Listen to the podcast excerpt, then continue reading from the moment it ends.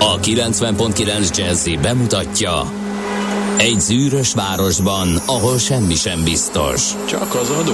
Mondom semmi.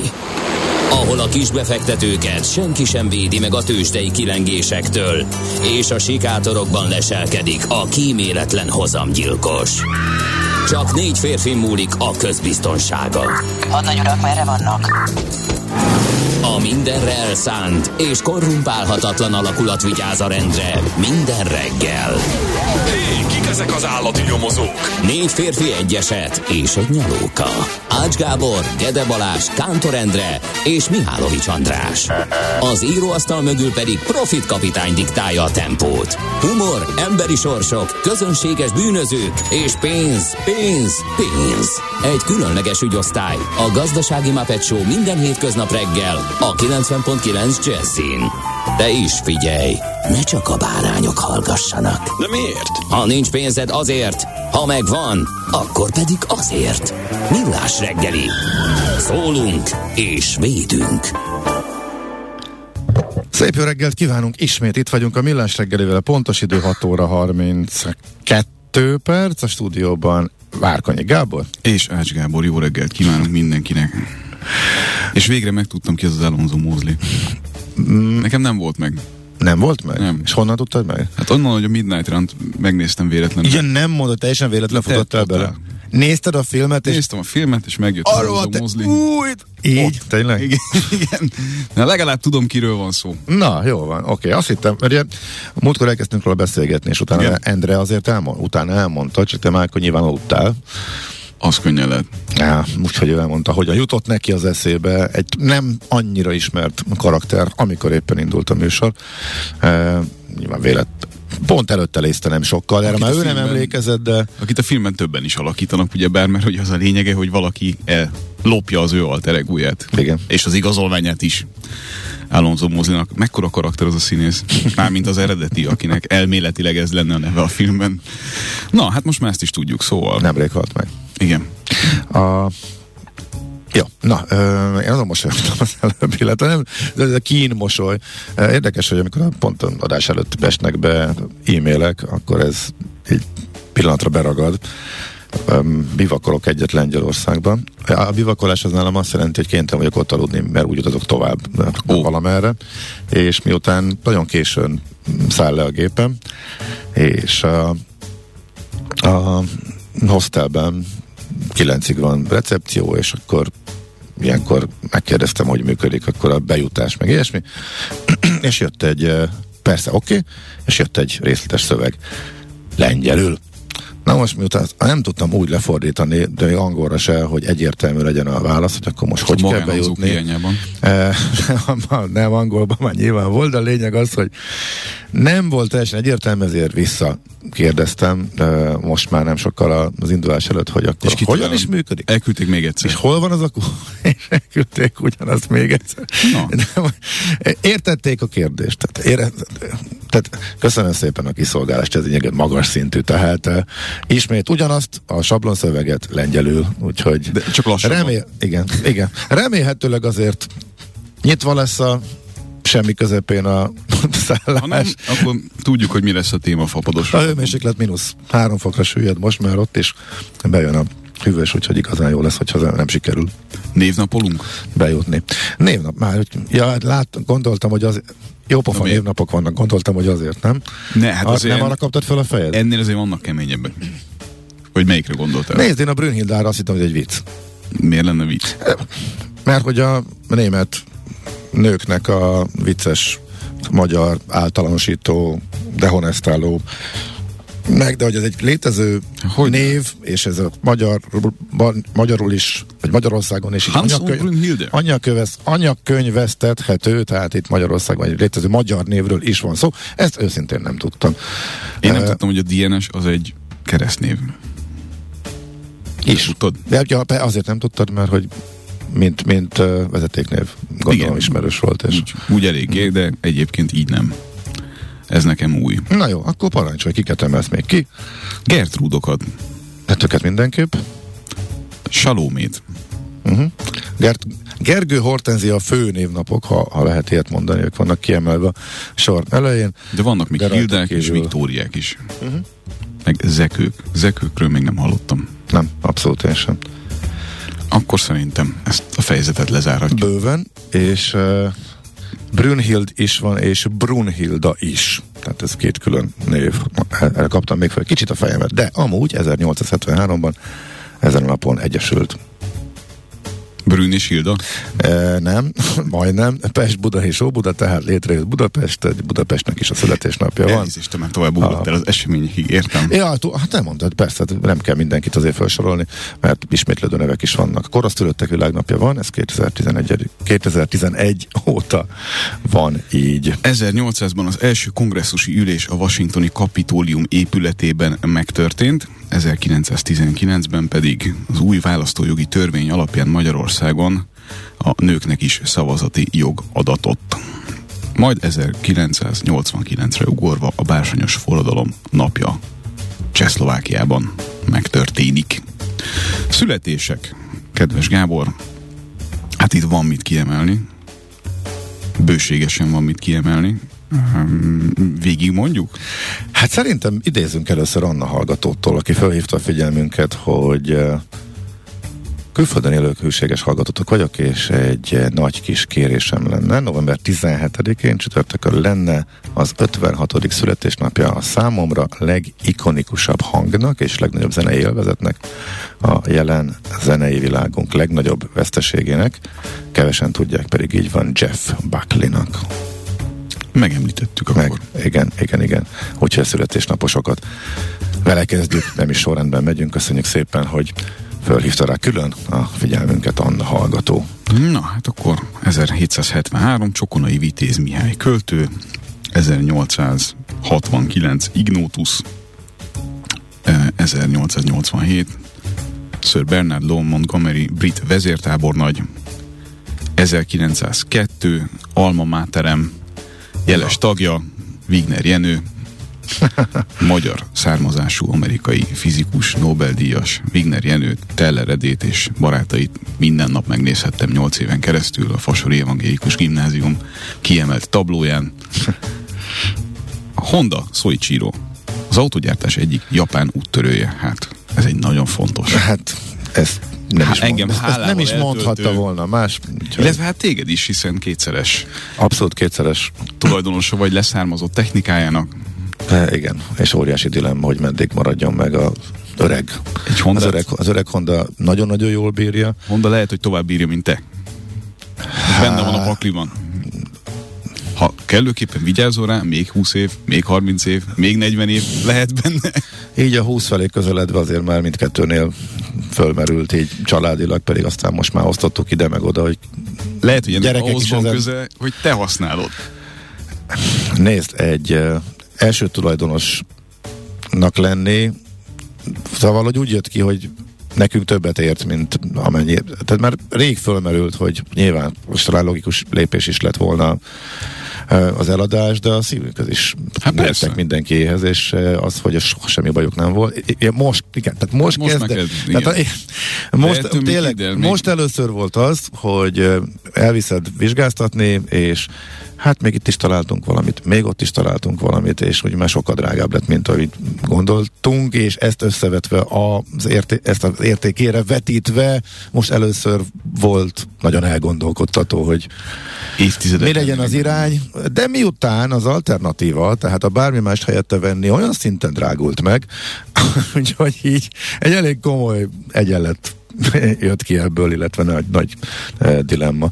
Úgyhogy még a jó öreg Hondák egyelőre úgy néz ki, maradnak a családi portfólióban. Na, Úgyhogy akkor- na, persze abszolút nagyon meg vagyunk velük elégedve. Ugrunk egy párat. 1942 Martin Scorsese, Oscar díjas amerikai filmrendező.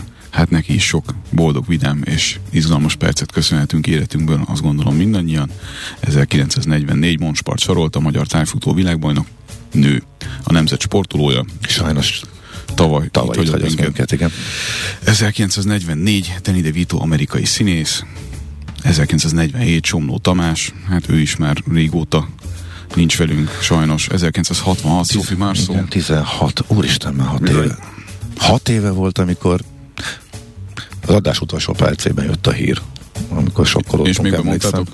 Igen, igen, igen, sőt, még egy dalt is elő tudtunk e, szedni. Igen, nagyon-nagyon ledöbbentünk, emlékszem, igen, meg most, most meg azon, igen, azon sárpítsozok, hogy úristen, milyen régen volt már, mintha most lett volna, vagy most ért volna minket az a sok, igen. Gyorsan megy az idő. Szóval ö, ott tartottunk, hogy 1971 Árpa Attila, magyar színész, producer, gyártásvezető, forgatók- forgatókönyv, író és nagy ő. Ezt ideírta, tudod, figyelj, ebből, ebből, ki, ebből ki tudod találni, hogy ki a szerkesztő. Igen, Ki, egyáltalán, igen. Abból Jó, nyilván nem tud, nem tud kikerülni a, a, a hírt, a headline-t, amik ezzel kapcsolatosan jönnek szembe a napokban, illetve hogy elindult a, maga a, a műsor, de hogy ki az, aki ezt számon tartja és klikkel rá, hogy köszönjük szépen, Maci. Tehát, Vagy talán annyit még el lehet árulni ilyen belsős titkokból, hogy onnan, onnan is lehet tudni ki a szerkesztő, hogy ki hánykor küldi az adásmenetet. ö, na jó van, szerinted ez hogy szokott lenni akkor? Hát te küldöd a legkésőbb. buktas le... Ez teljesen egyértelmű. Neked. Az mindegy. az mindegy, de a Maci küldi a leghamarabb. Igen, és akkor nem olyan friss a műsor, ez így van. És e- ezzel régóta vitatkozunk, hogy mit meddig tartunk nyitva, és igen, ki mikor fordul rá a célegyenesre. Igen, igen, igen. 4.30-kor te még csekkolod? Volt már olyan? Már mit csekkolok? Hát, hogy még, még közvetlen adás előtt még. Hát én, est, után. én nagyjából est, én, én hatig nyitva tartom az utolsó lyukat, hogy ha valami Már reggel történik, nem, nem, ez estetig minimum. Ja, az, az, Már nem, nem, nem, hát ne, amire mi is tudunk, nem, a, amire, amire vendég reagál, tehát mondjuk a, a napindító ö, rovatot a legaktuálisabb dolgok vannak, úgyhogy azt, azt szeretem az utolsó pillanatig nyitva adni, hogy nagyon friss legyen. Na, hát megérkeztek az öreg hondákról szóló SMS-ek. Na igen, ezek közül az összes születésnapos és mindenféle kommentárok közül az öreg hondák keltették föl leginkább az érdeklődés. Jó, meg, megnyugodtam. Jó van, szerintem uh, nagyon feszes a... Krú, Krúbit kihagytad, látom szándékosan, nem baj. Nem, nem, nem, csak ott már a végén volt. Ja, értem, igen. A legfiatalabb, 94-es a mai születésnaposok Miért hagytam volna ki? közül. Mit akarsz ezzel sugalni? Nem szereted a repzenét, gondolom. Ne, nincs bennem semmi. Akkor nem ilyesmi. tudom. Semmi ilyesmi. megyünk tovább. Illetve nem megyünk tovább, mert épp hogy elkezdtük a műsort, mindjárt megyünk tovább, amikor visszajövünk és idézünk a lapokból.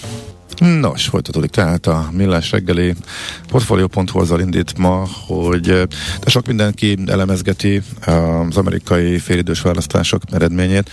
Én én továbbra sem értem azt, hogy uh, miért hívják időközének, illetve volt egy hallgató, aki minket is lehordott, hogy miért félidős választást mondunk. Hát, De én úgy, Ha már egyszer midterm electionnek hívják. én nem is értem, az időközi az tudtammal az, amikor mondjuk megbukik egy kormány, és idő előtt, tehát kell választást kiírni, vagy bármilyen okból kifolyólag a ciklus tól függetlenül Hát de mondjuk ennek meg ez a ciklus. Uh, enne, e- ennek ez egy fél, igen, ez egy, ennek ez a ciklus, ez ott van, ahol kell lennie, és ezt félidős választásnak hívják. Úgyhogy, na mindegy, aztán lehet, hogy én vagyok teljes tévedésben, úgyhogy ha valaki nagyon bélyen benne van, akkor világosítson föl, mert a magyar sajtóban is ez e, több helyen megjelent.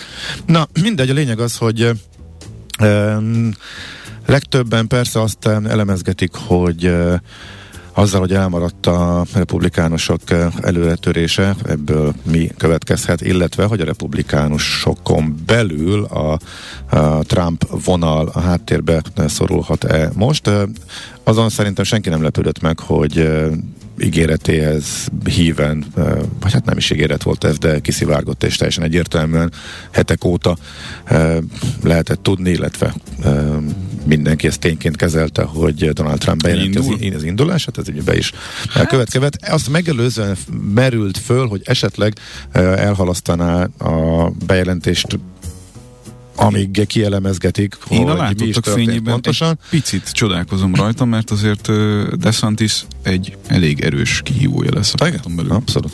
Abszolút. A jelenállás szerint úgy tűnik, igen. Tehát, hogyha racionálisan ő ezen elgondolkodhatott volna, de azért ritkán gondolkodik, hogy és tesz racionálisan hát dolgokat, a... mármint a saját. Nem, nem, még ez sem igaz, mert a poli... amiket döntéseket hozott, tehát... volt, volt, ami abszolút arra utalt, hogy teljesen racionális és tök jó dolgokat is csinált, például a gazdaságot illetően is, de amikor a saját karrierjéről van szó, és arról, hogy ő, hogyan, ő továbbra is elnök szeretne lenni, ott, ott, ott nincs ilyen. Tehát ott hát most gondolj bele, az megy, ő, megy, az mint ő a, korában, megy, mint a bulldog. Az ő korában, az ő ö, szükségszerű narcizmusával, ami szerintem kell ahhoz, hogy egyáltalán ez így működjön. Hát valamekkora nyilván kell. Én csak ezt nem, csak ne kicsit talán mások. Igen, de ezt most, én most nem is helyezném semmilyen pro-kontra kontextusba, hanem egyszerűen ez egy, ez egy hajtóerő szerintem egy ilyen jellegű ö, szereplés közben önmagát tagadná meg akkor, hogyha ilyen szempontból most irányt váltana, és azt mondaná, hogy hátralépek. Miközben egyébként, hogyha a korát nézzük, meg a helyzetét nézzük, akkor azt természetesen úgy is lehet interpretálni, hogy akkor all mert hogy utolsó lehetőség. De most nem is a koráról beszélünk, hanem az, hogy ő most kimondottan nagyot bukott. Tehát ugye az ő által támogatott eh, jelöltek, eh, azok eh, nagyon sok helyen hasonltak el, tehát eléggé le lehet szűrni, hogy akiket ő nyomott, azok szinte mind elbuktak a billegő államokban.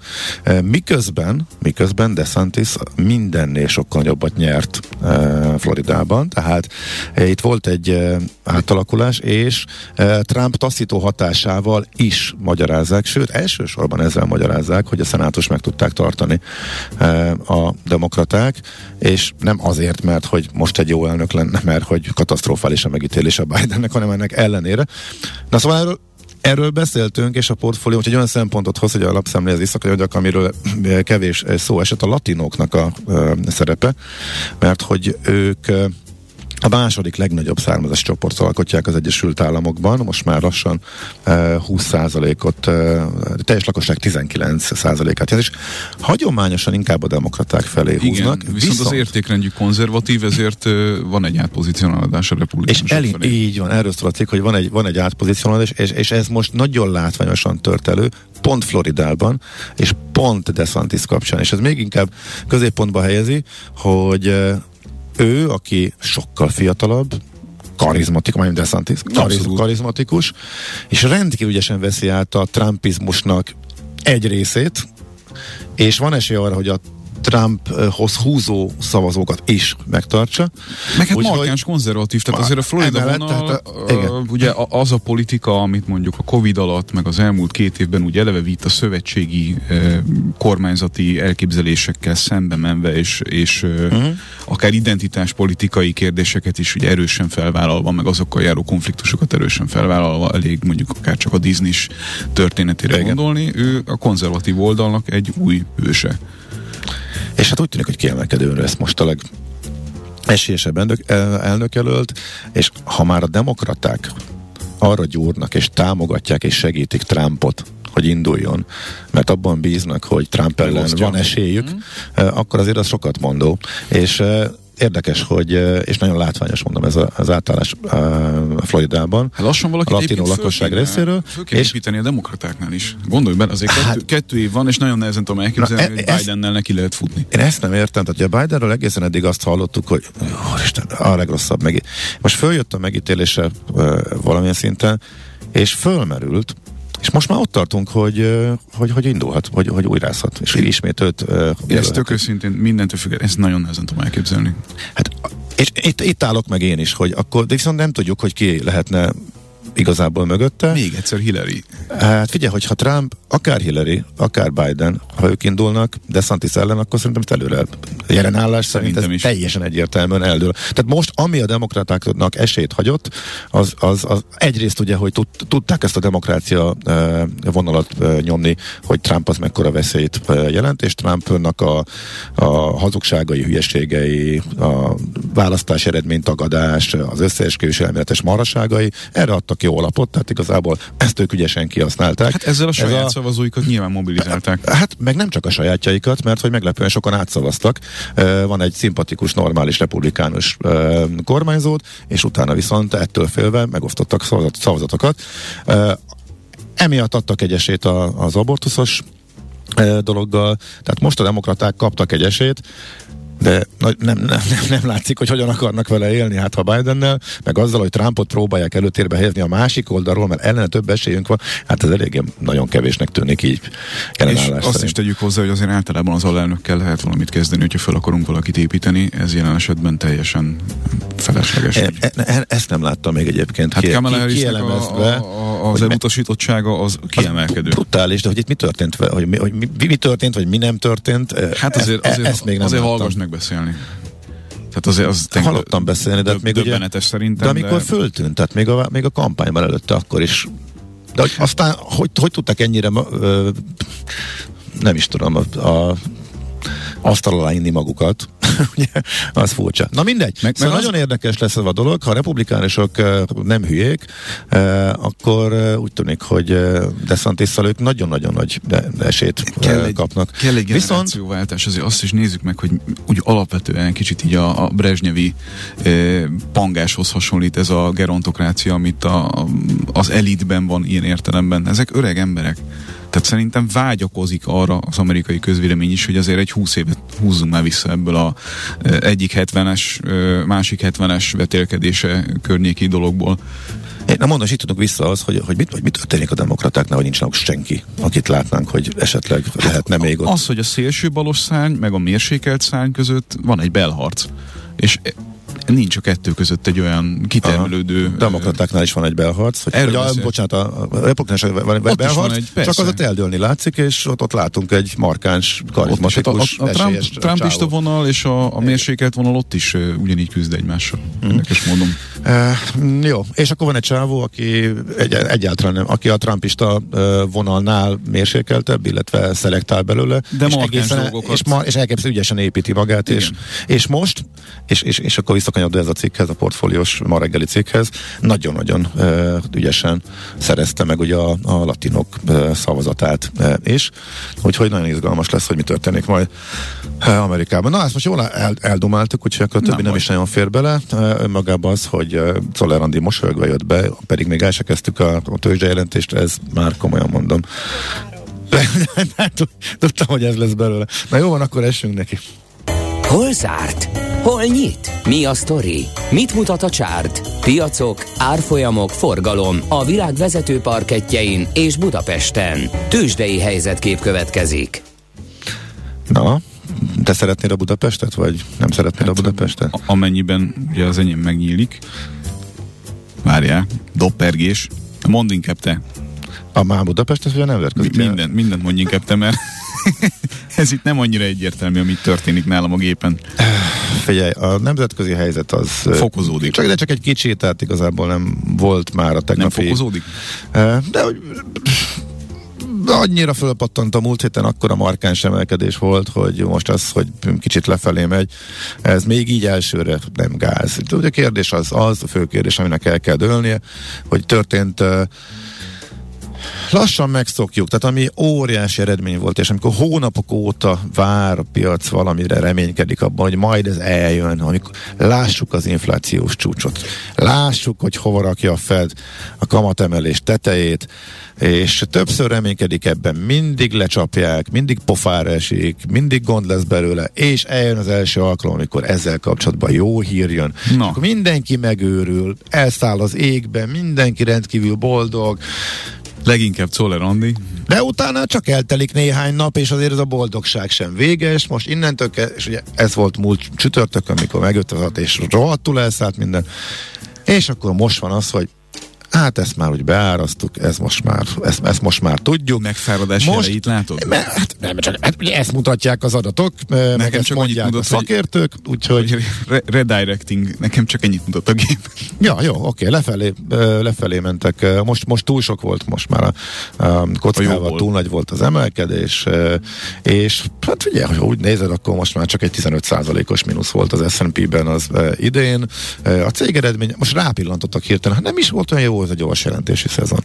Elég sok volt a lefelé guidance. Nagy tech cégek kifejezetten sokan jelentettek e, rosszat, ezeknek az értékeltsége amúgy is nagyon magas volt.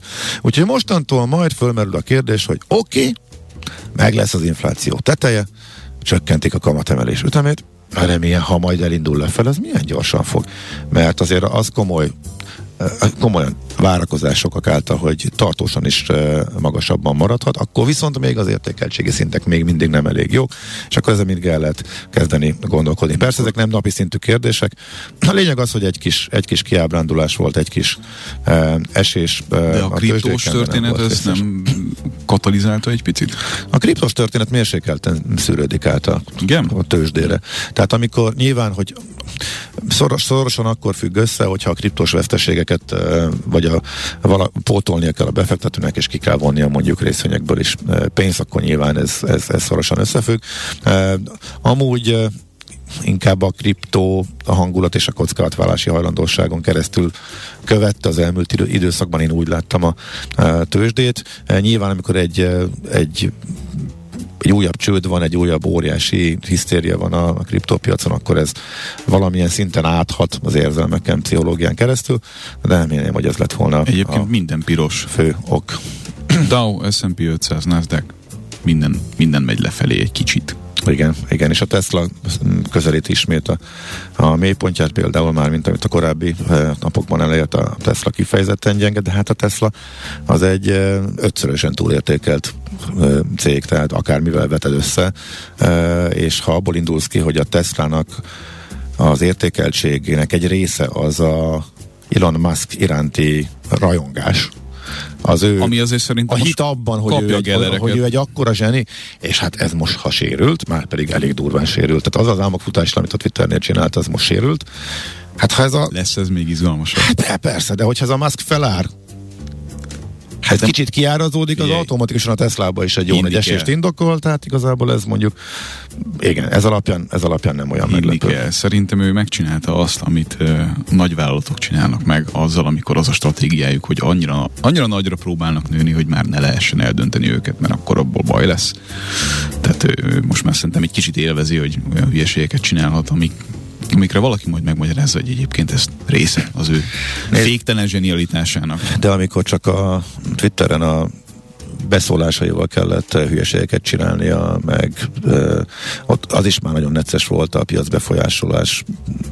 Szerintem az egész ügyi necces, úgy, hogy van, de...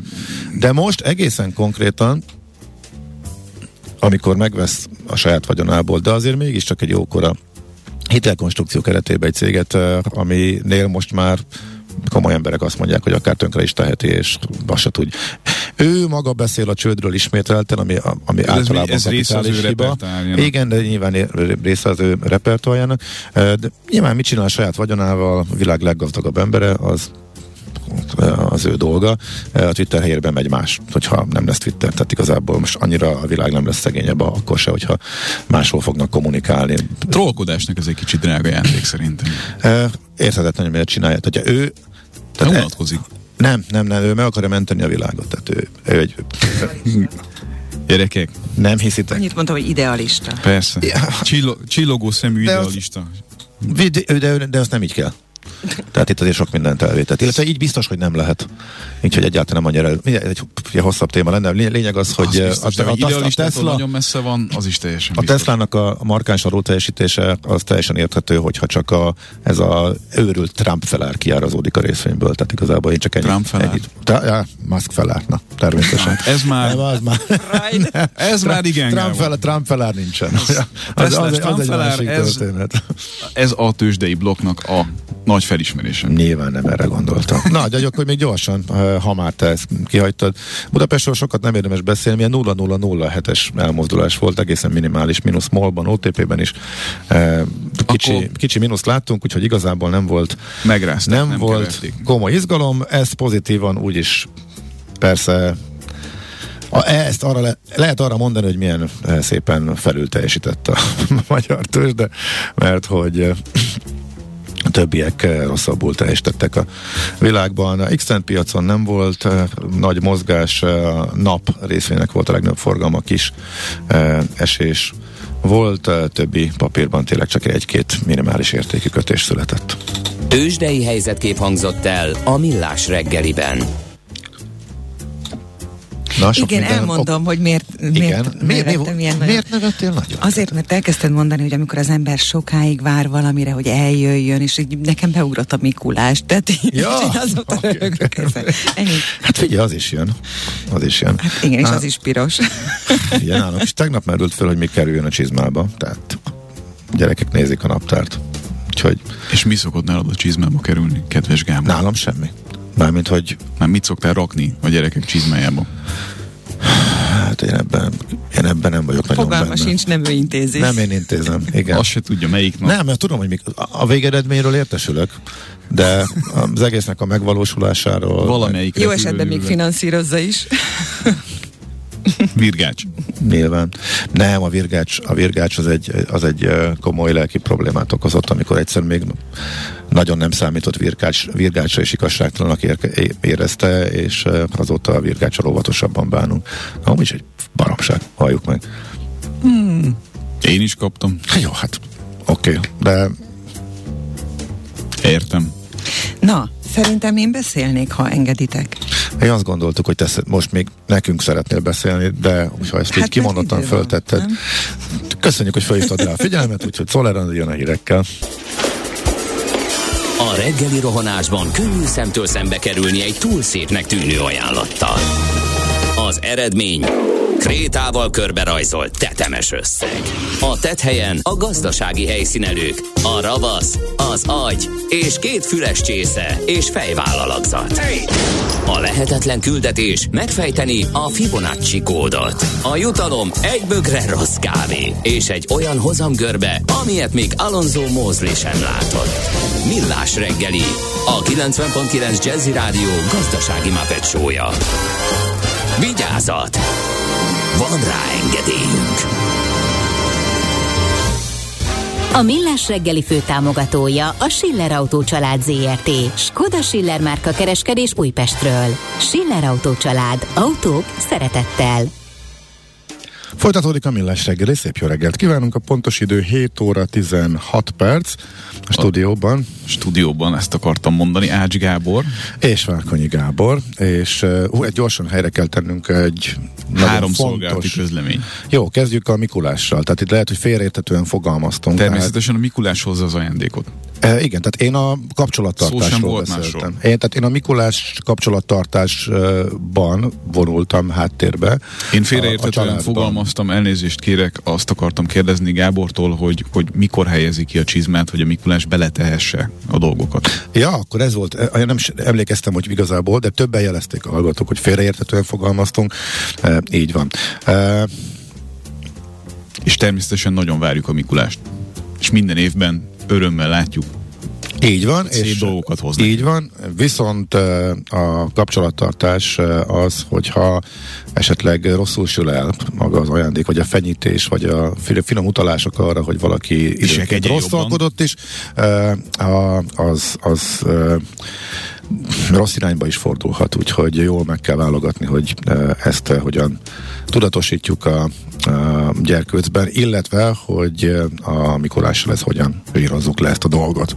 Ennyi. Most már szerintem így jó, ugye? Helyre tettük. Helyre tettük. Jó, igen, mi a, mi a másik kettő? Másik kettő, hogy el kell mondanunk, hogy 0 30 20 10 909. Igen, elmondtuk. SMS, WhatsApp és Viber számunk, és a Viberrel kapcsolatosan itt nekem jött két-három olyan üzenet, amit nem tudtam értelmezni, aztán a uh, Zsoc mondta, hogy az a helyzet, hogy aki még nem frissítette le a Viberét, és úgy küld nekünk valamit, miközben a miénk már le van frissítve, Mhm. Akkor tehát ott nem, azt nem fogjuk tudni elolvasni, mert hogy nem jelenik meg az üzenet. Aha. Tehát, hogyha van Jó. valakinek úgy Vibere, hogy még nem frissítette le, akkor frissítse le, különben nem fogunk tudni kommunikálni egymással, kedves Viberes üzenetírók. Na hát, mik vannak? Ezt sem tudtam. Harmadik?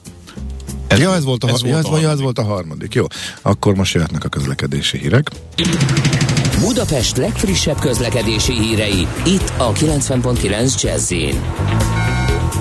Azon kívül, hogy az egér út még jó, és hogy viszonylag szellős a város, többektől megerősítve hallhatjuk ezt, azon kívül én nem látok mást. Én sem igazából. Nagyjából a szokásos színeket láttam a reggel hetes táblázatomban, hogy pont ott bevezetőkön dugul, ahol szokott. Egyéb balesetről nem kaptunk infót, várjuk a kiegészítéseket. Budapest, Budapest, te csodás! Hírek, információk, érdekességek, események Budapestről és környékéről.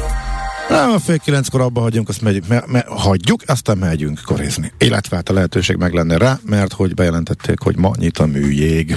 Na. Azt mondja, hogy egészen pontosan 9-től a mai napon Városligeti műjégpálya. Nem arról volt szó, hogy itt a rezsi költségek kapcsán ezt esetlegesen mérlegelik Mármint, hogy tényleg kinyit. Én egy ilyen kósza hírt láttam erről. Tehát már Nekem ez ragadt meg a fejembe, de ez egy tök jó ír akkor, hogy, hogy van kócsolya. Igen, igen, igen. igen. És, Bár én sose voltam. És igazából azt sem látom, hogy a működésben szűkítés lenne, de hát talán nem is lenne értelme, ha már egyszer ott uh, um, megy a hűtés, akkor nem tudom, lenne értelme szűkíteni működési időt hát abból. Nem. Hát de nem lenne azon semmi sporolás, úgyhogy ha már kinyit, akkor jó. Szóval Csütörtök van, délután 17 óra 45-kor, azaz ma a Magyar Honvédség katona zenekara nyitja meg a szezont. Így van. De már 9-kor meg, tehát a, mármint a, a fellépők szezonját turizni, ha jól értem, akkor már 9-től lehet. És utána csütörtök pénteken, valamint a jövő héttől minden hétköznapon lesz egy délelőtt és egy délután nyitvatartás, ahogy az lenni szokott, és a hétvégén meg egy ettől eltérő, 10-től 14-ig, illetve 16-tól 21-ig lehet majd menni. Vasárnap csak uh, 8 óráig, hétköznapokon 9-13 és 17-21 a két sáv, amikor és menni, és a kettő között meg jó karban tartják a Aktívan nyomod? Nem, ritkán, Nem? ritkán de, de, de előfordult. A következő érdekes hír, illetve kezdeményezés ehhez kapcsolódóan a Lánchíd ugye, még a múlt héten megkérdeztem a hallgatókat is, mert elvesztettem a fonalat, hogy korábban Annyit kommunikált a fővárosi önkormányzat emlékeim szerint, hogy még nem dőlt el, hogy amikor a Lánchíd újra nyit, akkor autók is mehetnek rajta, vagy pedig kimondottan a kerékpárosoké, e, illetve esetleg a tömegközlekedésé lesz. E, azóta szinte minden nap valami rendkívül jó hírt hoznak a Lánchídról, hogy most éppen fölfestettek valamit, hogy most éppen terheléses próba volt, hogy most éppen az oroszlánok kerültek vissza helyükre, és a többi, és a többi. E, igen. Ah. Viszont arra vonatkozólag, hogy mi lesz az autós forgalommal, arról egyikbe se volt semmi, és akkor kérdeztem a hallgatóktól, hogy most tud-e valaki valamit, de nem kaptunk információt. Tegnap uh, tíz civil szervezet indított egy egy petíciót uh, azzal kapcsolatosan, hogy uh, érjék el, hogy ne legyen autóforgalom a hídon, és ebben nincs, ha jól látom, akkor nincs benne a vagy nem is petíciót indított, csak egy közleményt adtak ki, hogy ezt e, kérik. E, bocsánat. A kerékpáros klub már ezt kinyilvánította, és ők nincsenek benne ebben a tízben, hogyha jól látom. Úgyhogy annélkül, hogy, be, annélkül, hogy belemennénk a e, részletekbe, itt igazából az érv az annyi, hogy lám, olyan nagy problémát nem okozott, hogy nincs, tehát az elmúlt mindenki megtalálta hát a maga útját. Nyilván.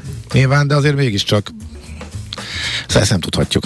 E- ezt így kijelenteni, tehát nyilván volt azért a hídnak egy áteresztő képessége, Viszont az Erzsébet hídon elég jól megcsinálták ott a, a Pesti hídfőn azt a, a kereszteződést, ott sokkal kevesebbet állok én is, hogyha e, nagy ritkán arra kell mennem.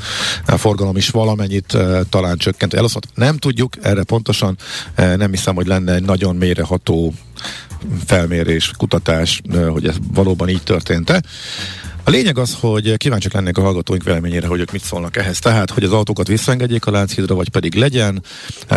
Mondhatjuk azt, hogy a nemzetközi tendenciáknak megfelelően sokan inkább ebbe az irányba mutat a városfejlesztés szinte mindenhol a világon, hogy akkor a város közepén egy gyalogos, kerékpáros híd, illetve tömegközlekedés, az egy miért kapcsolódó kérdés. Szóval kíváncsi, kíváncsi ennék, hogy ezt milyen arányban mondják a hallgatók. Én nyilván a civil az szervezetek, frakciót fogom képviselni ebben a tekintetben. Ebben biztos voltam, én meg a gyalogos frakciót De azt tegyük hozzá, hogy, hogy nálunk is megosztottság van. Most mindentől függetlenül az, hogy autóval átmész a Láncidon, az számomra minden alkalommal egy ilyen ünnepi hangulatot adott. Nézd, én is nagyon-nagyon szeretek. Szerettem. Most is már csak az alagúton átvezetni, és ez egy külön élmény. Minden egyes alkalommal pedig meg ki tudja, hányszor mentem át. Lánchíd nélkül ráfordulva az alagútra, tegnap este is elalélok. Tehát e, igen. E, Van benne valami. e, igen, de szerintem ennél vannak fontosabb dolgok. Hát, Oké. Okay. nyilván a, Például azt írja a hallgató, hogy sokkal izgalmasabb lenne egy terheléspróba oroszlánokkal. Jó, igen. Jó. Úgyhogy erre, válat, erre is akkor várunk e, e, válaszokat, illetve tippeket. Ez egy fontos tegnapi e, információ volt, és ebből az is kiderül, hogy tehát még végleges döntés ezzel kapcsolatosan nincsen. Köztes Ezek a megoldás. civil szervezetek kiemelik, bocsánat, csak egy mondat, hogy e, volt egy felmérés a budapesti lakosok körében, reprezentatív minta alapján 65% volt azoknak az aránya, akik a láncít forgalom csökkentését e, támogatták, magyarul az autómentessé tételét. Na, szóval, jó reggelt, millások, köztes megoldás 0 órától reggel 10 óráig autók is, majd délután 16-19-ig, e, ha jól értem, csak gyalogosok, bár ez most nekem nem teljesen világos ebből az SMS-ből, írja nekünk Szabolcs a budai paraszt. Ez érdekes felvetés, Lehetne valami ilyesmit. Hogy csak a reggeli csúcsban Hát, hogy valami, vagy, vagy, még a- dé, vagy, vagy hétvégén lezárni, mondjuk, és csak a gyalogosoknak odaadni. Tehát Aha. lehet, Ugye az működött, ugye az, az a szabadságidőn is egész jól működött nyáron, és már több éve. Jó, oké. Én Szóval a várjuk Batyin dolgozom, és igenis nagyobb dugó van a lezárás úton Margit hídon, Komjádi előtt, Bemrak parton azóta kb. 10 perccel hosszabb a menetidő. Igen, Lehet, lehet. is. Én az Erzsébet hídán éreztem, hogy nincs változás, meg ott a forgalmi rendszer átalakítás az pozitívan hatott, de simán lehet. Hát, ö, lejutás a rakpartra észak felől érkezve a Margit hídnál, az tényleg nekem is úgy érzésre húzósabb lett. De hát ezek mondom érzések, tehát ez, ez alapján nem ítélünk. Nekünk a Gellért hegy a Himalája. A Millás reggeli fővárossal és környékével foglalkozó rovata hangzott el. Ez továbbra is a Millás reggeli, és Holdra szállunk, vagy a Hold felé indulunk. Itt van velünk a vonalban Szabó Oliver Norton, csillagász demonstrátor. Jó reggelt kívánunk! Jó reggelt kívánok Jó reggelt. mindenkinek. Annak apropóján, hogy elindult az Artemis eh, program, eh, és a rakéta, illetve az űrkapszula úton van a Hold körüli útjára, és a program terv eh, értelmében hamarosan ismét emberek teszik le a lábaikat a Holdra, és egy nagyon komoly program indult el ezáltal. Miért lett ez most ilyen fontos, illetve eh, onnan is kezdhetjük, hogy miért esett ki sok-sok év azután, hogy az ember eljutott a Holdra, eh, majd pedig most, eh, most úgy tűnik, hogy eh, rohamtempóban ismét napirendre került ez a kérdés. Én azt hiszem tényleg ezzel érdemes kezdeni, hogy, hogy miért nem mentünk eddig. Uh-huh. Ugye 69-ben leszállt uh, Aldrin és Armstrong, utána volt még néhány küldetés, de 1972-ben volt az utolsó holdraszállás, az 50 éve. És igazából ezek a holdraszállások ezért azért történtek, hogy Amerika megmutassa a Szovjetuniónak, hogy technológiailag ők a fejlettebbek. Ugye hidegháború, űrverseny, a szovjetek bucira verték az amerikaiakat minden téren. Tehát első eszköz az űrben, első élőlény, első ember, első eszköz, ami a holdra szállt, első eszköz, ami másik bolygót elért, tehát mindenben a szovjetek vezettek. Az amerikaiak azt mondták, hogy jó, viszont a holdra szállás mit csináljuk meg előbb. És akkor ez sikerült, és itt el is fogyott az akarat igazából. Tehát meg, meg volt a nagy skalp, és akkor onnantól fogva mással foglalkoztak. Így van. De nagyon érdekes, tehát hogy a, a holdra szállásnál azt gondoljuk, hogy így az embereknek is uh, ez egy ilyen fontos dolog, és akkor nagyon izgulnak mindig, amikor megy valaki a holdra.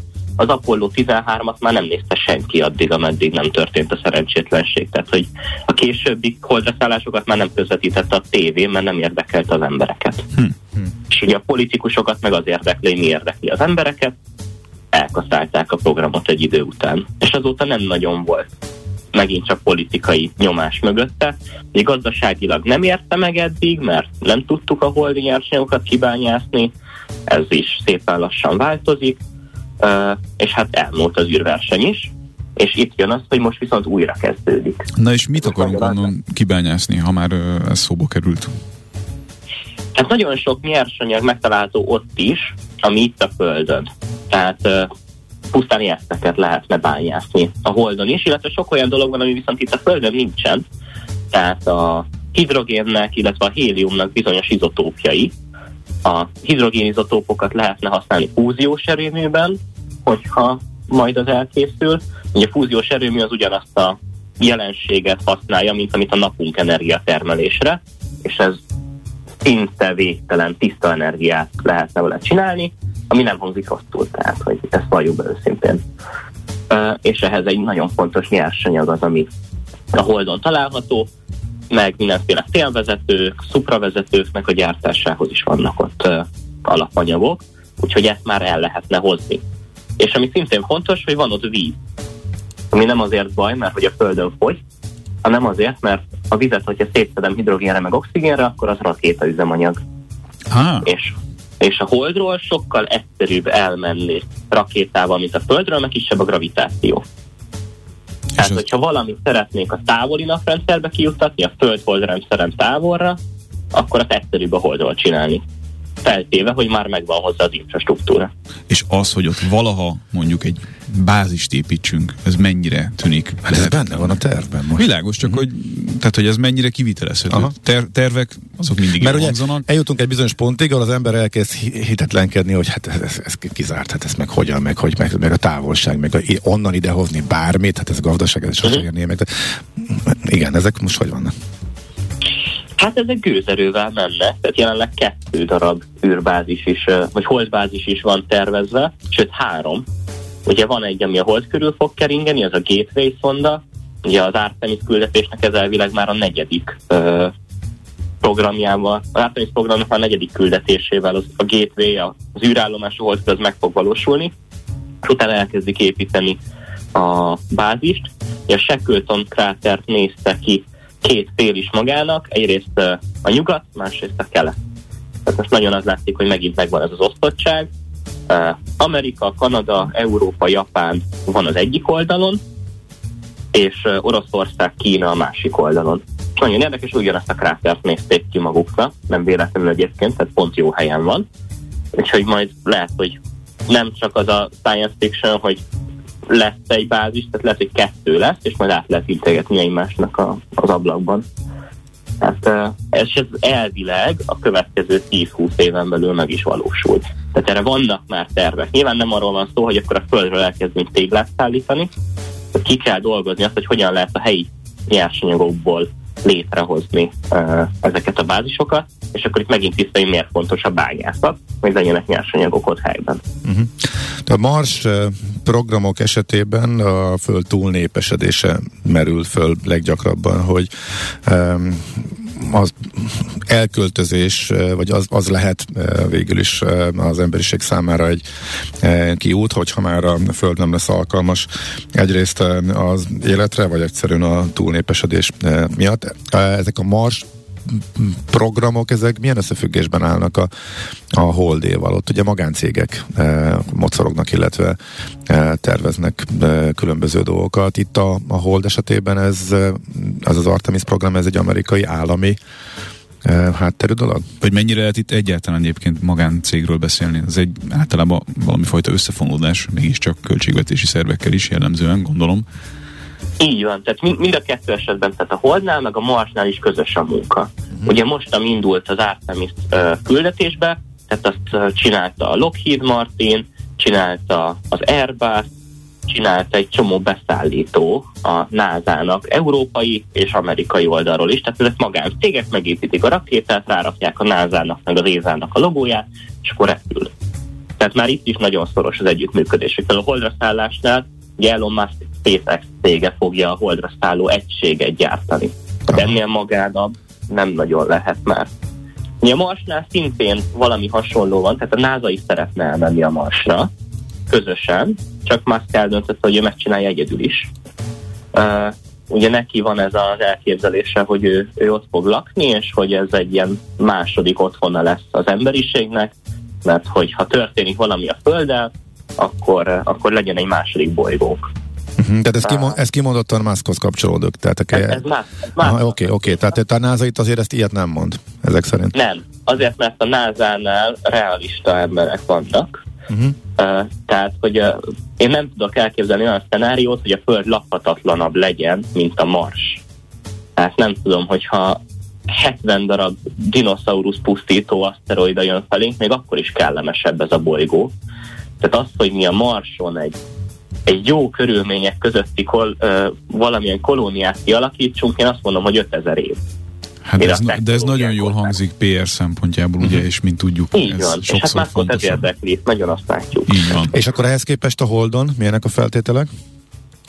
Nagyon hasonló, az egyetlen különbség, hogy közelebb van. Mármint a Földhöz, mármint a Marshoz hasonló? Igen, tehát a Marshoz hasonló, viszont közelebb van, és itt uh, kevésbé gondolkodunk állandó. Tehát, hogy a, a Marsnál ugye nagyon nehéz oda-vissza mászkálni, mert 250 nap egy irányba az út. Uh-huh. Tehát oda mész, akkor ott vagy egy ideig egészen biztosan. Főleg, hogy 26 havonta nyílik indítási ablak, akkor van jó pozícióban a két égitest. Ács Gábor De már a fapados ö, Nem, járatokat nézi. rosszul látod, rosszul látod, igen. Tehát, tehát itt viszont egy hét igazából. Három és fél nap oda, három és fél nap vissza. Tehát nem muszáj állandó. Uh, tehát állandó jelenlét lehet, de nem ugyanazon az emberrel. Tehát válthatják De- egymást, ezért sokkal De célszerű. ez nem tud gyorsulni, mármint hogy olyan konkrét számokat mondasz az eljutási időről, de itt azért a technológiai fejlődés az nem változtat ezen, hogy sokkal hamarabb eh, oda lehessen érni? Hát némileg, de az égi mechanikát nem tudjuk átverni. Aha. Tehát, hogy ezeket a pályákat, ezeket a, a fizika szabja meg, hogy a gravitációt hogyan tudjuk leküzdeni, milyen orientációban kell lenni. Meg tudjuk csinálni gyorsabban mind a kettőt, csak sokkal-sokkal több üzemanyaggal, sokkal-sokkal nagyobb rakétával. Tehát egy nagyságrendbeli ugrás kell ahhoz, hogy bármelyiket hamarabb megcsináljuk, és az pedig azért odébb van. Visszakanyarodva az elejére. Tehát ami a leginkább, vagy a legnehezebben elképzelhető talán az emberek eh, számára, hogy eh, maradva a holdnál, hogy ez eh, gazdaságos legyen, hogy ilyen távolságokat leküzdve, ilyen költségek árán eh, onnan bármit eh, nyersanyagot eh, felhasználva, ez, ez, ez, ez tényleg gazdaságosan kivitelezhető legyen. Szerinted van esély arra, tehát a megfelelő, nem tudom, mennyiségben szállítva, vagy, vagy akár csak e, ott felhasználva, tehát hogy, a, hogy, hogy, hogy ez működhessen tényleg? Hát, hogyha nem lenne semmiféle racionalitás, akkor nem csinálnák. De itt megint csak az a fontos, hogy ez elsődlegesen egy politikai cél. Uh-huh. És másodlagosan gazdasági, hetedlegesen, nyolcadlagosan tudományos. Tehát, hogy nagyjából itt vannak a prioritások. Tehát megint csak meg kell mutatni, hogy erre mi képesek vagyunk, technológiai demonstráció. Viszont abba bele kell gondolni, hogy amiket kifejlesztünk, technológiák, azok nem csak az űrben használhatók. Magyar cég, a Puli Space tervez egy vízszimatoló készüléket a Holdra, ami olyan, mint itt a fémkereső a Földön, így lehet magunk elé tartani, és akkor megmondja, hogy hol van víz a holdi regolitban. Ami így szép meg jó lehet használni a Holdon, sok milliárd dollárból oda lehet vinni, és oda lehet adni egy űrhajósnak, de kiderült, hogy ez itt a Földön tökéletesen használható, hogyha megfordítom, és nem lefele néz, hanem felfele, akkor a szántó földeken kipárolgó víz, vizet nagyon jól tudja ő érzékelni, és akkor lehet optimalizálni azt, hogy hol kell locsolni, hol kell kevésbé. Uh, tehát itt földön nyersanyagok elosztásában fontos, nagyobb hozamok lehetnek. És ez csak egyetlen, tehát most pont egy magyar példa jutott eszembe. Aha, aha. Tehát, tehát abból fog visszajönni, ha visszajön a beleölt pénz, hogy a kifejlesztett technológiákat utána a Földön tudjuk alkalmazni. Világosan is sokkal jobban értem. Akkor utolsó kérdésként, jelenállás szerint most itt is volt uh, egy csúszás, lehet, hogy valamennyire át kellett uh, írni a terveket. Hogyan néz ki az Artemis program további része? Tehát mikor uh, érhetnek emberek először a Földre, mikorra tervezik az első, bocsánat, Holdra természetesen, az első Holdbázisnak a Hát és kik mennek? indítását. Ez több mindenem múlik, ugye tegnap reggel elindult az Artemis 1, ember nélkül hold körüli pályára, hogy kipróbálunk mindent. Tehát működnek a létfenntartó készülékek, megmérjük, hogy mekkora sugárzás érni az embereket, és utána ezt kiértékelik a kutatók. Ugye ez 21 napos küldetés, tehát tegnap indult, december 11-én becsapódik a csendes óceánba, és aztán kiértékelik. Hogyha minden jól megy, és nagyon fontos kihangsúlyozni, tehát hogyha úgy dönt a NASA, hogy elég biztonságos ez, hogy egy embert is belerakjunk az űrhajóba, akkor 2024-ben mehet legkorábban az Artemis 2, ez egy négy fős legénység lesz, ami megcsinálja ugyanezt a küldetést, picikét hosszabban, de még ők sem szállnak le. Tehát az Artemis 2-vel kipróbáljuk, hogy jó, ember is van a hold körül. Hogyha itt is minden jól megy, akkor az Artemis 3 2025-ös tervezéssel, ugye itt mindig, amikor mondok valamit, akkor nem korábban mi, ezt elé kell rakni. Aha. Valamikor az évtizedben, de hogy tervezünk 2025-ig, ember fog lépni a holdra. Uh, ugye itt nagyon fontos az is, hogy ki. Ugye eddig 12 ember járt a holdnak a felszínén, mindegyik fehér férfi.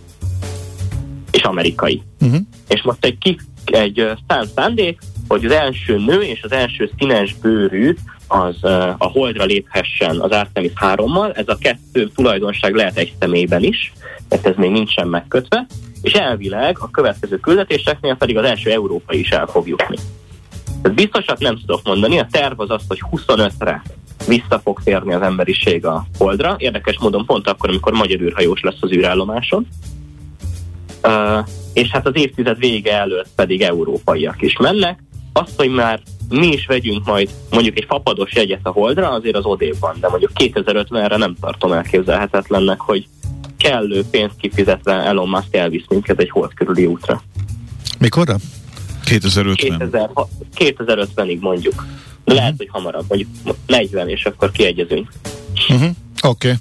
Hát nagyon szépen köszönjük, nagyon érdekes, eh, és hát tényleg kíváncsi várjuk, hogy e, mi lesz ebből megvalósul. Hát, hát leginkább az, hogy tényleg, amit e, hosszú távú e, célként, hogy a gazdasági kapcsolatok is elindulhatnak, és e, a Holdon tesztelt technológiák, és az emberiségnek komoly előnyt jelentenek majd, illetve hogy az ott talált nyersanyagokat lehet-e majd hasznosítani. Nagyon szépen köszönjük, hogy beavattál a részletekbe, és kis hátteret adtál ez a tegnapi nagyon izgalmas és fontos hírhez, hogy elindult az Artemis program. Én is köszönöm. Köszönjük. mindenkinek. Viszlát. Szép napot. Szabó Oliver Norton volt a vendégünk, csillagász demonstrátor. És a vonalban itt van velünk Szabadné Kázmér Orsolya, a Swiss Chrono Kft. gyárigazgatója. Jó reggelt kívánunk! Jó reggelt! Jó reggelt kívánok! Üdvözöllek benneteket! Nagyon sokan fölkapják a fejüket. Ha nem lenne ott a gyárigazgató titulus, hanem csak valami más vezető titulus lenne, akkor azt mondta nekem itt kollégám is velem szemben, hogy a Swiss Chrono névből azt gondolná, hogy hát valami miért, óra, Én vagy ékszeripar és svájci óra. Még mielőtt megnyitottam volna az adásmenetet, és jobban belementem volna ebbe a kérdéskörbe. Ez már, ez már így megkaptad, vagy fölmerült mástól is? Um, igen, abszolút, tehát mindenki egyébként arra asszociál, hogy uh, ugye pontosság, az idő, a, az órára, én is azt gondolom, hogy ezzel már találkozhattunk az idő folyamán, de azért hozzáteszem, így a környéken uh, a cég név az, az korábban Interspánfaipari Kft. néven Aha. létezett ez a vállalategység, tehát önmagában még inkább ez az, ami így a környéken még, még mindenkinek így a, a fejében él ez a név, úgyhogy ez néhány évvel ezelőtt 2017-ben történt egy közös brand változás, ugye a csoportot illetően, és ennek keretein belül ugye változott a nevünk. Hozzáteszem, a tulajdonosi részben nem történt különösebben abszolút változás, úgyhogy emiatt még azért így a környéken még valószínűleg nem biztos, hogy mindenki a Cisco Kft. néven ismeri a vállalatunkat, mivel ezért ez egy régmúltra visszatekintő családi vállalkozás, igaz külföldi tulajdonnal rendelkezik, de azért egy 35 év tárlatára, ha visszatekintünk, azóta létezik így a, a uh-huh. észak-kelet Magyarországon, itt Vásárostaményban, Szabolcs megyében. Na, ez lett volna a következő kérdés, igen, hogy pontosan eh, hol is eh, vagytok, illetve uh-huh. hát, hogy ez egy nagyon férfias eh, szakmának eh, tűnik. Még mindig sokan meglepődnek, hogy egy női vezetője van egy, egy, egy, egy milyen, milyen gyárnak pontosan? Tehát, hogy faipari, hát azt értem, de hogy mivel is foglalkozik? Igen, tehát önmagában a Citrono csoport egy Európa egyik legnagyobb faipari vállalkozása. Jelenleg 8 országban 10 vállalategységgel vagyunk jelen, van jelen, és ezek közül az egyik vállalategység itt Vásárosnaményban található. Tehát önmagában faipari szakmáról beszélünk, faipari termékekről. Itt vásárosnaményban mi egy terméket, az OSB lapot gyártjuk, az egyik legmodernebb, Európa egyik legmodernebb gépsorával. És választ a kérdésedre, hogy valóban kicsit nem egy szokványos az, hogy női vezetője van egy ilyen gyáregységnek, valóban ez így van. Önmagában maga a terület és maga az a faipari szakma is egy inkább egy férfias szakma, viszont én nem gondolnám azt, hogy, egy, hogy a nők nem tudnak ennek a munkának és ennek a, az elvárásnak eleget tenni. Nyilván vannak kihívások, de én részemről ezeket szeretem, ezeket a kihívásokat. Nagyon jó a csapat, akivel, akivel együtt dolgozhatok, úgyhogy én ezt abszolút egy megtiszteltetésnek éreztem, amikor erre, a- erre a pozícióra felkértek. Uh-huh. Kicsit mesélsz az utadról, csak röviden, hogy me- honnan érkeztél, melyik szakmából, illetve egyáltalán milyen képességekre eh, van itt eh, szükség, hogyan volt ez nálad?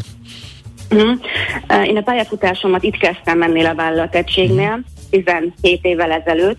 Abszolút pályakezdőként estem be az ajtón, és Aha. kezdtem el a pénzügyi területen dolgozni. Közgazdászként végeztem egyébként, hogy a, hogyha a, a végzettségemet nézzük, és gyakorlatilag így folyamatosan a, az évek során próbáltam nyilván tanulni nyitott szemmel, járni. Nagyon fontos, én azt gondolom az első néhány évben a, a megfelelő alázat, hogy halázattal álljunk a, a munka és a munkatársak felé is.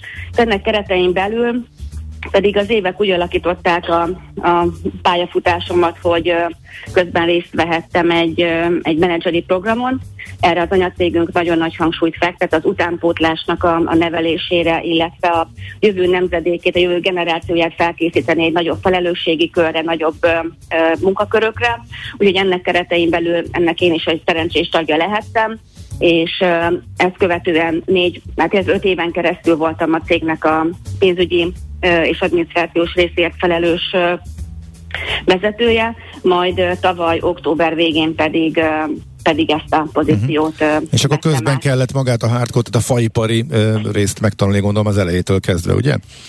Alapvetően igen, tehát nyilván mi egy dolgoztam, már itt 17 éve ezelőtt, ugye így szívtuk maga, így szívtam én is magamba ezt a cégkultúrát, önmagában a tudásanyagot, tehát önmagában ez, ez, ez magával hordozza azt, hogy amellett, hogy az adminisztrációs részét a, a cégvezetésnek vagy a cégnek el kell látni, ezzel azért nyilván napi feladatok nagyon sokszínűek. Folyamatosan találkozunk még újabb kihívásokkal, és folyamatosan bele kellett lépni a faipari szakmában. Nyilván ez abszolút így van, hogy amikor a pénzügyi és CFO pozíciót töltöttem be, akkor azért mélységeiben még jobban, még szorosabb kapcsolatot kellett ápolnom mind a termeléssel, mind a fabeérkezéssel, a fabeszerzéssel, mivel a fabeszerzés is hozzám tartozott. Aha. Említetted, hogy, említetted, hogy a cégcsoportnak több országban van termelési egysége. Magyarország Igen. milyen értelemben kiemelkedő, vagy mit tudunk mi máshogy, mint a többiek, vagy mi az, ami itt mondjuk mm. készül, de máshol nem? Mm. Igen, ez egy, ez egy nagyon érdekes kérdés, és szeretem is, amikor erre válaszolnom kell, mert azt kell, hogy mondjam, hogy a Cisco csoporton belül mi vagyunk az egyik legkisebb, de ugyanakkor az egyik leginnovatívabb vállalategysége a csoportnak. Ez miből ered? Ugye ez ered abból, hogy eh, 2015-ben egy új profillal kezdtünk el, újra nyitotta a kapuit ez a vállalategység, a, ez az egyik pontunk, ami, ami az egyik nagyon modern vállalat, nagyon modern technológiai berendezésekkel dolgozunk. A másik, amit kiemelnék, a, a csapatnak az összetétele.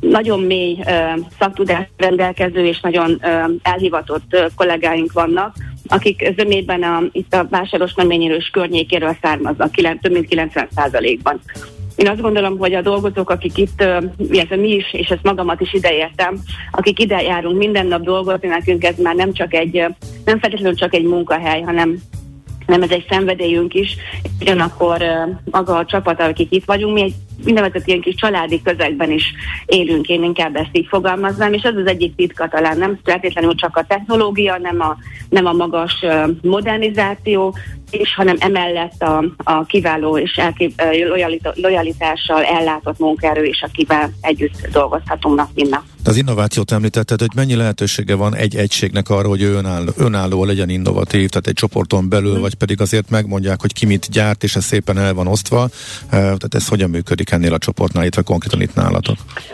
Uh, nyilván a profil az adott volt, tehát a profilt azt alapvetően nyilván a cégcsoporttal együtt, a cégcsoportnak a, az instrukció alapján alapítottuk, megalakítottuk ki az OSB termelésre vonatkozóan. Viszont a napi szinten az, hogy miben tud, miben tud a vállalategység még hatékonyabb lenni, még költségtakarékosabb lenni, ebben abszolút nyitott lehetőségeink vannak. Tehát itt házon belül mi ezen dolgozunk is a kollégákkal, és bármilyen új innovatív ötlet van, az mind nekünk az eredményünkre gyakorol pozitív hatást. Uh-huh. Oké. Okay. Hát nagyon szépen köszönjük a beszélgetést, és uh, további nagyon sok sikert uh, kívánunk a cégvezetéshez, a gyár igazgatáshoz. Köszönjük Én is szépen. köszönöm szépen. Szép napot. Szép napot, köszönöm. jó munkát. Sziasztok. Szia, szia. Köszönöm, sziasztok. Szabadné Kázmér Orsolyával beszélgettünk, a Swiss Chrono Kft. gyárigazgatójával. Nos, hát nyolcat ütött már az óra. Ez azt jelenti, hogy most nem, nem mert bejönni a Zoller, látod, nehogy elhúzza az időt, vagy, vagy csak túl sokat mosolygott az előző körben, nem tudom. E, úgyhogy most anélkül kell átadnunk neki a staféta, staféta botot, illetve felkérni a hírolvasásra, hogy itt ő most ezt személyesen Tegye meg, meghallaná. celebrálja. Igen, úgyhogy ő következik, és utána természetesen folytatódik a millás reggeli néhány perc múlva.